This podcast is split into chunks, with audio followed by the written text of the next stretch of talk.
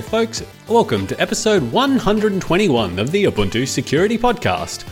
I'm Alex Murray, and this week we're going to do our usual roundup of vulnerability fixes for Ubuntu releases from the past week. We've got a fair bit to get through this week. Our 73 unique CVEs were addressed by the team, and that includes some updates for things like BlueZ, Nettle, libxml2, uh, Grub2, the kernel, Thunderbird, and a few others as well. Plus, I did want to have a look at uh, a recent announcement by uh, the infrastructure team here at Canonical around uh, two factor authentication coming to Ubuntu One, or otherwise known as login.ubuntu.com.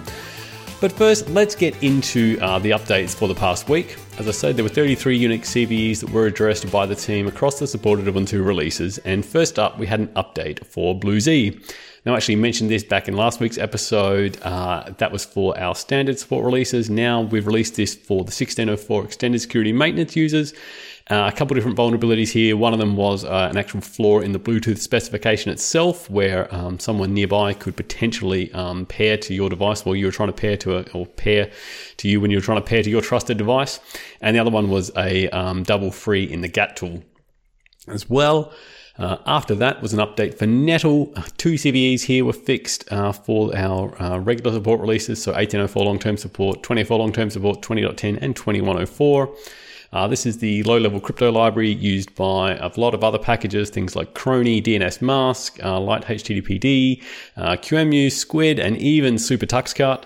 Uh, so I actually had talked about this uh, a few weeks ago, back in episode 112, and have covered it a few times on the podcast uh, over the last few years. And so I wonder is um, someone taking a bit of a closer look at this library, given how closely it's used and finding a bunch of various vulnerabilities. In this case, uh, there was a Bleichenbacher style uh, side channel that you could use a padding oracle attack against, um, which was during the endian conversion uh, for RSA decrypted PKCS 1.5 data. Basically, uh, this would require an attacker to be able to run uh, their to run their code on the same physical core as the victim process to then be able to use their side channel to uh, extract your plain text.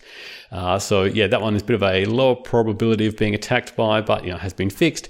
As well, uh, there was a change in, uh, in the RSA uh, algorithm which could possibly trigger a crash through the decryption of manipulated ciphertext. Uh, interesting to note, both of these obviously in RSA handling code, um, and the patches for these were quite invasive, uh, so they're unlikely to get backported to the older releases like 1604 extended security maintenance. So if you are on those and you are using Nettle and you're likely exposed to this kind of vulnerability, uh, you may want to upgrade to a later Ubuntu release so that you can get that fix. After that was an update for libxml2, going all the way back to our 1404 extended security maintenance release and those since. In this case, eight different CVEs were rolled into this across those various releases, and all of them uh, the kind of thing you know, where crafted XML could trigger various crashes, uh, therefore give it a denial of service attack, um, or potentially cause uh, remote code execution as well. Grub 2 was after that, so six CVEs were covered here, and they go back to our 1804 long term support release and those since.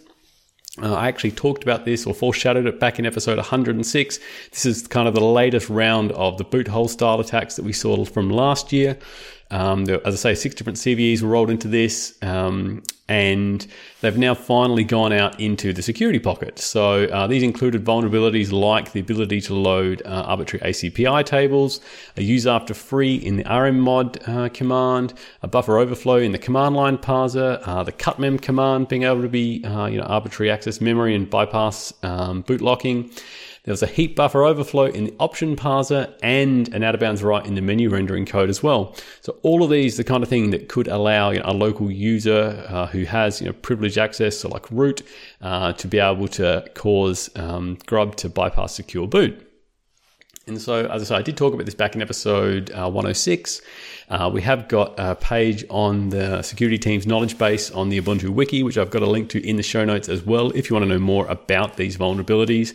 Uh, but yeah, they have now been updated for Grub. Um, this release kind of includes now the, the latest way that Grub has been packaged in our later Ubuntu releases to ship the same EFI binary across all of our later releases.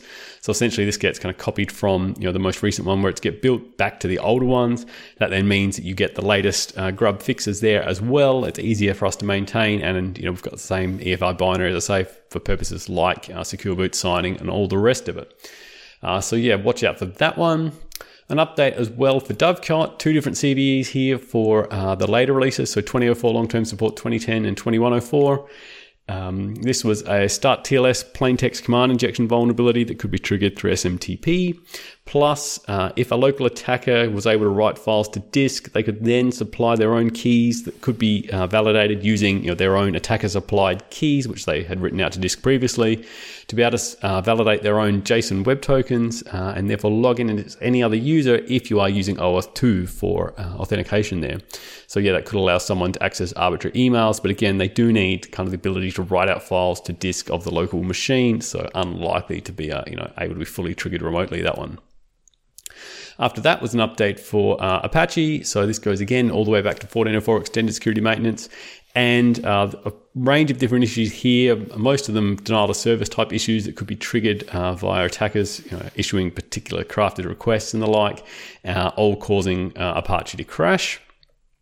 OpenEXR was updated after that uh, for a couple of our older releases, so 1604 extended security maintenance and 1804 long term support. And again, this is a usual mix of issues that we see uh, for a library that's written in a memory unsafe language and is handling complex image formats. Uh, most of these look like they were actually found by OSS Fuzz, the Google project that does you know wide scale fuzzing of various open source libraries. So that is cool to see that um, OpenEXR is now part of that. Uh, so yeah, we are seeing more of a steady stream of vulnerabilities being found in OpenEXR nowadays as a result. Thunderbird was updated after this, and I know this is one that a lot of different users have been waiting for. This updates to the latest 78.11.0 release for Thunderbird, and again contains the usual mix of untrusted um, or fix, usual mix of fixes for things like uh, untrusted content or web framework type issues that we see. Uh, these all come inherited to it from Firefox because it uses the same you know, Gecko engine for rendering and the like. Uh, plus, there's some fixes for Thunderbird specific things like handling or proper handling of OpenPGP keys. Uh, there was a message signature, like a time of check to time of use style issue, where it would write out signatures to disk, and then later on it would use that signature to verify a message. So you could then you know go and replace that signature on the disk, so a message would get uh, verified when perhaps it shouldn't have been. Uh, there was also kind of similarly uh, like a user interface style issue where if you had a, um, a signed or encrypted message that then contained additional unsigned or unencrypted parts, they wouldn't be clearly identified in the user interface. So it wouldn't be obvious to you that perhaps someone had appended untrusted content to that or whatever. So that was fixed as well. And as I say, I didn't mention, um, well, that goes back to 2004 long-term support, uh, that Thunderbird update. But uh, as I, you know, talk about this now and record the podcast, we've also just released the update for 1804 long-term support users as well. So now everyone has the latest Thunderbird uh, 78.11 release, and I want to thank um, Olivier Tilloy from the uh, desktop team, otherwise known as uh, for working on these. So thank you uh, for getting those out. We really appreciate it. Similarly, uh, you know, from often a lot of what I talk about here is done by the security team. Uh, as I say, that one was done by the desktop team, and this updates that I'm going to talk about now was done by the kernel team because I am talking kernel updates. So we have updates for all of the uh, supported Ubuntu releases. Uh, I'm going to go through these kind of in version order. So up first is uh, the latest release 2104 that is based on the 5.11 kernel. And there were 17 CVE fixes that were rolled into this, but um, you know, the most interesting one of these were uh, some fixes for the eBPF verifier. So there was a case there where you could potentially bypass uh, the verification that it does and give you an out of bounds write primitive. Therefore, you can you know, overwrite arbitrary memory in the kernel and likely get code execution or uh, escalate. Or you know, if you get code execution, then you are you know running as root, so it's privilege escalation attack. There was also a race condition in the CAN BCM networking protocol. Uh, there were various use after frees that could be triggered through that. And again, this is the kind of thing that can be accessed as a unprivileged user, so they could also potentially get code execution through that as well. Plus, there were a heap of other fixes that were rolled into these kernel updates. Uh, there were some fixes for the um, FragAttacks, it's Wi-Fi various or various attacks against Wi-Fi protocol and implementations. There were some other eBPF verifier fixes as well. Um, there was an SCTP socket race condition uh, that could lead to use after freeze, and a few other things as well. Uh, moving on, we also had an update for the 5.8 kernel that is used in the uh, 2104 release uh, and no, sorry, in the 20.10 release and is the hardware enablement kernel for our 2004 release. Uh, that was the same set of vulnerability fixes went into that. Plus, uh, very similarly, the 5.4 kernel used in the um, 2004 long term support release and the hardware enablement kernel for our 1804 long term support release. That got roughly the same set of fixes, as did the 5.10 OEM kernel. Uh, what else? We also had an update for uh, the for a 5.3 based kernel for um, our 1804 long term support users, and that had just a single fix for the CAN BCM issue that I talked about. And finally, for our uh, well, some of our extended security maintenance users, we had an update for the 4.15 kernel in the 1804 long term support release, which is uh, the supported kernel for 1604 ESM. And this included those two high priority um, vulnerabilities that I talked about before the CAN BCM uh, protocol issue plus the eBPF verify out of bounds write. So you are covered for those as well. All right, so that's it for this week in security updates.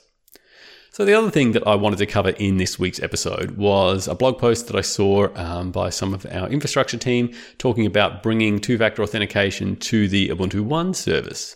And so, uh, this is what you use for authenticating to things like discourse.ubuntu.com or Launchpad or the Ubuntu forums or for publishers when they're accessing the Snap store. It's kind of our, um, you know, well, it is our single sign on service uh, that is uh, there.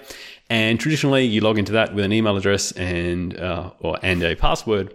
And there has been like a closed beta for doing um, two-factor authentication to this for quite a while, but it hasn't been open uh, widely to the public.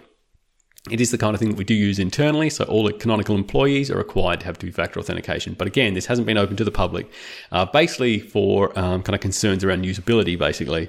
Uh, so this is the kind of thing that uh, allows you to use, like say, a, a TOTP, um, time-based one-time authentication code as a second factor. So that is things like the Google Authenticator app on your phone, or maybe you've got a desktop app like 1Password or others for doing that. Or you can even use things like a hardware token, like YubiKey supports um, TOTP as well. So you've got lots of ways that you can add your second factor. But again, this hasn't been um, sort of widely available because of fears around uh, basically recovery of your account if you lose that second factor uh, token. Uh, this has been supported since 2014, as I said, but because Ubuntu One uh, doesn't really store any identifiable information about you, all it stores is a name, an email address, and a username. Uh, we can't easily verify an account uh, or the account holder if you do lose your two factor authentication device. The idea is we want this to be robust even in the event that your uh, email address is compromised. And so uh, the way that's been worked into this is obviously some backup codes. So you can print a list of backup codes to be used. Plus, there have been changes to kind of the login process to make you regularly exercise those backup codes as well. The idea there is to make sure that, you know, it's one thing that when you set up two factor that you print out some backup codes and you store them somewhere. But if you never have to actually use them, odds on you'll forget where you stored that piece of paper or you'll, uh, you know, lose it or something like that. So the idea by making you use them semi regularly while you've still got your original, you know, single or your second factor uh, device means that you can then easily generate new ones if you need to. Uh, but it does mean then that you are constant or semi regularly reminded of where you've got your backup codes, and you know you then make sure that in the future you don't go, oh no, when you actually need it, uh, where did I put that? So that's some cool stuff to see. So yeah, I thought that that was interesting. Uh, if you have seen anything or anything interesting uh, that uh, has piqued your interest in Ubuntu security, make sure you get in touch because this is the end of this week's episode. So as usual, if you do want to get in contact with us, we are at security.ubuntu.com. We do hang out in the Ubuntu security channel on the libera.chat IRC network. There is a security section on discourse.ubuntu.com that you can post to after authenticating to our Ubuntu One. Plus, we are on Twitter at Ubuntu underscore sec as well. All right, so thanks everyone for listening again for another week. It has been great doing this all again for you. Remember, until next week, keep calm because we've got your back, and I'll speak to you soon. Bye.